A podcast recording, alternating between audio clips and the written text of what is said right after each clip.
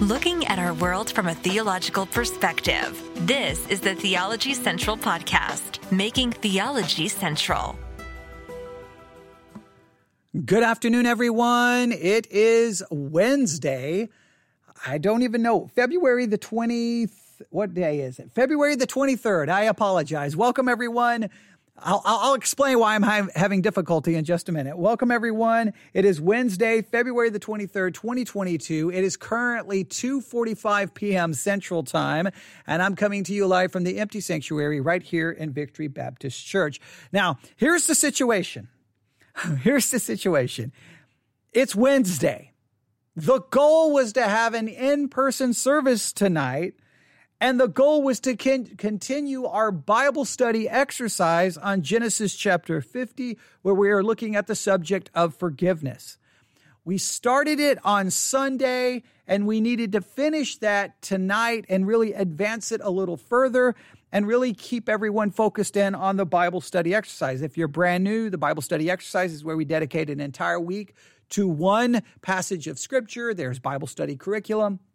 There's a bunch of things. If you want more information, you can email me. All right. So, but we really wanted to, I really wanted to really advance that discussion tonight because I thought it was such a powerful discussion we had on Sunday. Please go back and listen to part one. I thought it was convicting. I thought it was challenging. I thought it was so very important, And so I wanted to do that. But here in West Texas, we got hit with a winter storm.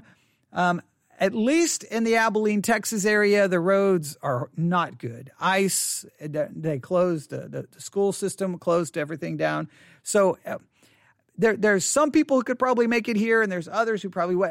I don't know. And we're supposed to get some more coming in. So I had to make a decision. So here I am today. I'm here at the church. We've done, about 3 hours plus of live broadcast, and I was getting ready to leave, and I'm like, well, I've got to at least turn on the microphone and talk a little bit more about forgiveness, at least keep everyone engaged in the Bible study exercise, or, I mean, it's Wednesday. The last time we talked about everything was on Sunday, so there's a good chance people have forgotten, that they're not using the curriculum, maybe they're not working on the memory verse, so at least turn the microphone on and try to get everyone engaged. And I was going to possibly reference some of my notes, but right before I went live, well, my iPad died. Its battery is completely dead because that's how long I've been here. So that was gone. I'm like, okay, well, I can't reference that. So here's what I did. I ran outside and started the car. So the car is running. I ran back in. And I was getting ready to pack everything up. And I'm like, you know what? I'll just go live for a few minutes as the car is warming up to at least encourage some additional thought for this week's Bible study exercise, because I don't want people to forget this important subject. We're talking about the subject of forgiveness. We are called to forgive others as Christ has forgiven us. We are to seek forgiveness from God. And the forgiveness that we have received is the forgiveness we must give. And it's not an easy thing to do. So we talked about on Sunday forgiving others and what some things that we do that clearly demonstrates that we have not forgiven others. I'm not going to go back and review all of that. I just want to add a kind of an additional thought to this subject. All right? And I really want you to think about this.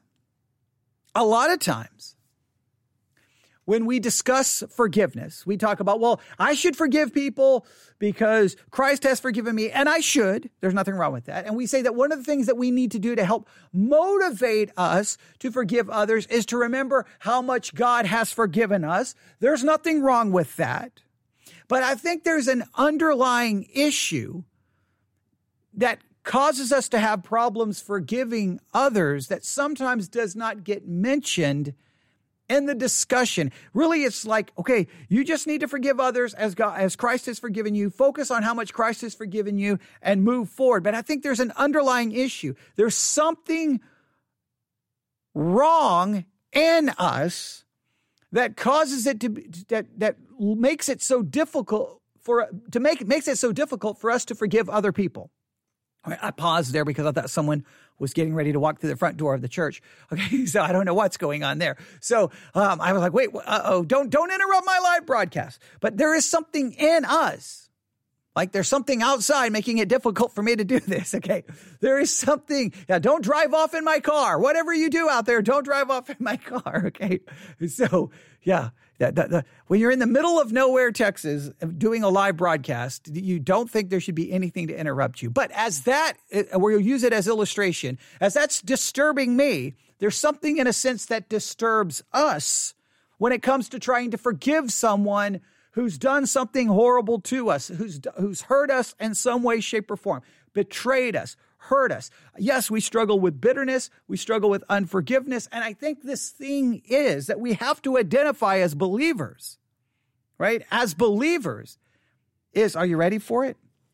I want you to think about it.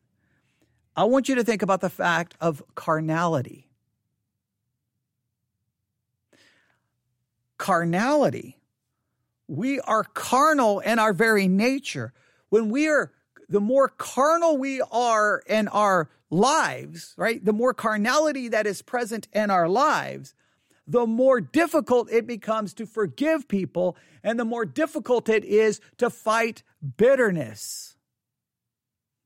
1 Corinthians chapter 3, verse 1 reads this. 1 Corinthians chapter 3, verse 1. And I, brethren, could not speak unto you as unto spiritual, but as unto carnal, even as unto babes in Christ.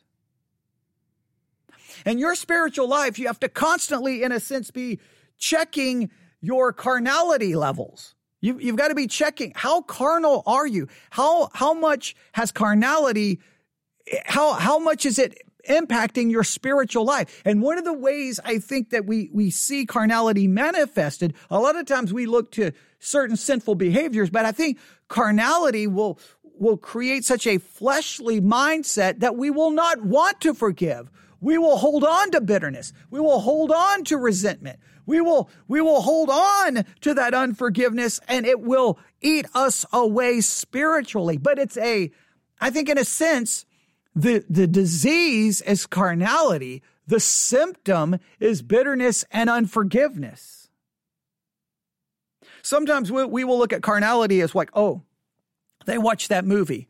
Oh, they listen to that music. They're carnal. They're fleshly. But I think carnality shows itself up in a lot of other ways as well. Just, in fact, consider the context here. So obviously, Paul in 1 Corinthians is writing to a church that is an absolute, complete train wreck. It is a mess. And they've got all kinds of issues going on in the church. And I think many of those issues are symptoms of the carnality, because in 1 Corinthians 3, he really drives in on it. And I, brethren, could not speak unto you as unto spiritual, but as unto carnal, even as unto babes in Christ. I have fed you with milk and not with meat, for hitherto you were not able to bear it, neither yet now are ye able, for ye are yet carnal.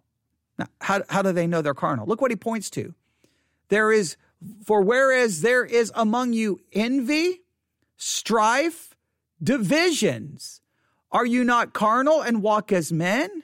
There's envy, there's strife, they're fighting, they're not getting along. And you can almost just feel that where there's envy, there's strife, and there's divisions, there's going to be some bitterness, and clearly there's a lack of forgiveness, because if people were forgiving one another, then you would think that would remove the strife and the envy and the divisions. It would bring about reconciliation. Remember, the text this week is in Genesis chapter 50, where Joseph finally has the reconciliation with his brothers, the very brothers who, wanted him dead, sold him into slavery, and now he's been in prison and all the things that's happened to Joseph. He's now going to finally have reconciliation, but you don't get to that reconciliation until you get past the bitterness, until there is some forgiveness. Carnality would keep you from that. And here, the church is a mess because of the carnality. Now, if you look up the word carnal, I don't have the ability to look up in the Blue Letter Bible app or an interlinear, because that's all on my iPad. But I do have the Bible dictionary here. The word carnal means this: sensual, worldly, non-spiritual, relating to are given to the crude desires and appetites of the flesh or body. The Apostle Paul contrasts spiritual people, that is, those who are under the control of the Holy Spirit, with those who are carnal, those under the control of the flesh. The word carnal is usually reserved in the New Testament to describe worldly Christians. Now, I know there's an entire theology. It's like, absolutely, there are no such thing as carnal Christians. There's no such thing as worldly Christians. That's easy believism, and they will condemn it. And I don't have time to get into all of that. Let me just say that there are carnal Christians because 1 Timothy 3 refers to these carnal Christians as babes in Christ, all right? And I had to write a paper for one of the schools I went to that argued that doesn't actually refer to believers. And I've got the commentary. Actually, it's back at my house from that school. So we don't have time to get into that. Let's just go with this concept. Carnality is the enemy of forgiveness. So you have to constantly be looking to yourself to see how carnality is manifesting itself. We have to be more, listen, either our flesh, and this is a constant battle, our flesh, in a sense, dominates and masters us, so we begin to feel, think, we end up having fleshly thinking, fleshly attitudes, fleshly desires, because that's demonstrating that we're being dominated by the flesh. The flesh is mastering us. We have to combat that and try to move to a place where we are being dominated, in a sense, by the Spirit. We are being controlled by spiritual desires, spiritual appetites, spiritual way of thinking. And this is constantly in a state of flux. I know sometimes it's sold in Christianity that this is just an easy fix. Some days you're fleshly, some days you're carnal and fleshly. I'm using that, synonymous with one another, that you are carnal and carnality is dominating. And there are times, hopefully, where you are more spiritual. So It's one thing to go to someone and say, look, you've got to forgive that person because the Bible says to forgive that person, and you've got to forgive them as God forgave you. You need to forgive. Okay, great. But that's only going after the symptom, not the disease. The disease is their carnality. So you have to really figure out where the person is. Like, I'm having a problem forgiving. Okay.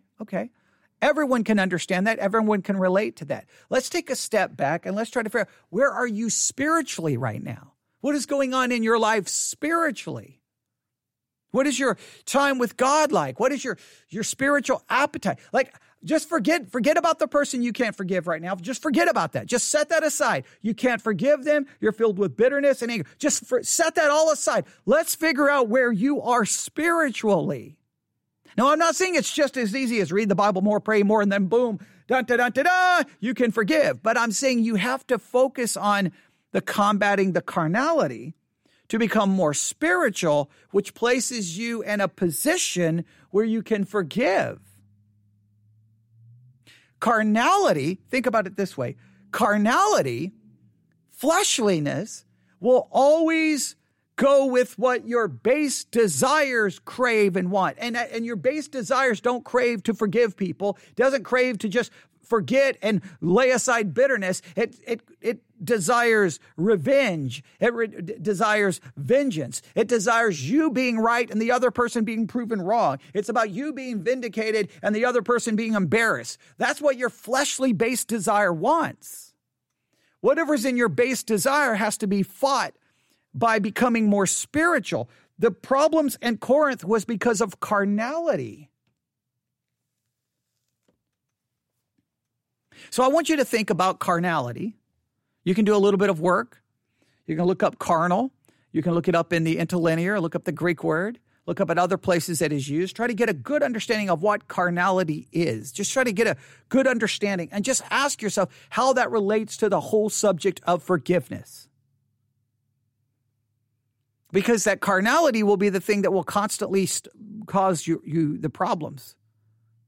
I think carnality is the disease and the lack of forgiveness. And forgiveness is the symptom.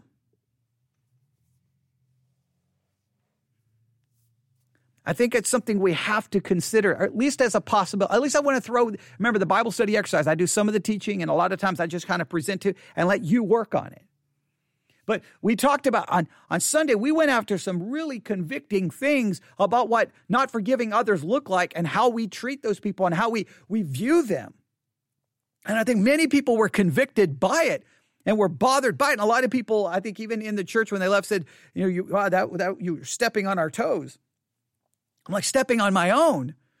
But then I was thinking, okay, once we go through, because there was one more thing I needed to articulate. So once I really go in and go, okay, look, we need to forgive. We need the forgiveness from God. We need to forgive others. We still got to deal with forgiving ourselves. But in all of this situation, I can heap, 1,000 pounds of guilt and conviction upon everyone. And everyone can feel guilty and say, man, I need to forgive. I really need to forgive. But if you don't go, if we don't address the cause of that unforgiveness is carnality, because carnality, the flesh is dominating. And if you think about it, the way we move forward, the Christian life is the never-ending process of dying to self, denying self, and stop following yourself. Carnality, you don't deny carnality. Carnality wants to be satisfied. You don't deny it. You don't die to it. You seek to please it and satisfy it. Your feelings, your desires, that's what matters. And when God says forgive, you're going to be like, no, I don't want to forgive. That's carnality. So today, this evening, members of Victory Baptist Church, if you listen to this, I wish we could be here tonight together to work on this. But just do a little basic word study on carnality. Nothing major, just Blue Letter Bible app, interlinear, see all the different places it's used. Look up carnality in a couple of Bible dictionaries and just think and meditate on how carnality and forgiveness are linked together. And then just think of what would be the way to combat that carnality. So what we would try to do is combat the unforgiveness. We'd be like, you've got to forgive. You've just got to let it go. You've got to deal with it. But I argue, stop focusing on who you can't forgive. Stop focusing on that. Focus on going after your carnality, becoming more spiritual. Stop being a babe in Christ. And as you become more spiritual, I think in a way the forgiveness will come more naturally. It'll be natural of the spirit. It is not natural of the flesh. All right, there you have it. I'm going to stop there because the car is running and I don't know what was going on outside the door of the church. It's probably someone trying to walk over to the post office. It's probably what it is. And they probably saw that the car was running and thought, I'll walk into that church and try to find out why their car is running. And they would probably have opened the door if the door was, I obviously locked it. And they would, I'd have been, I'm doing a live broadcast. Yes, thank you. But I forgive you because I'm talking about forgiveness, even though you just ruined a live broadcast. No, see, my flesh would have been like, what did you just do? Right? Why did you? Okay, then, yeah, see? But if I'm spiritual, I would be like, well, I don't know what the spiritual response would be. It would not be mine, okay? All right, there you go. Trying to use that interruption for illustration's sake. All right, I got to go because the car's running. I've been here now forever, and I want to get home before, I don't want the roads to get any worse. So I'm going to try to go very slow and see if I can make it back to my front door. Thank you for listening. Please discuss this amongst yourselves. Let me know, newsif@yahoo.com. I think this is a very important and added part of this. And then we'll have to finish this Sunday morning for Sunday school. We'll come back to this and try to finish this very important subject of, forgiveness and see what we can do with it. All right, we'll stop right there. Thanks for listening. Everyone have a great day. God bless.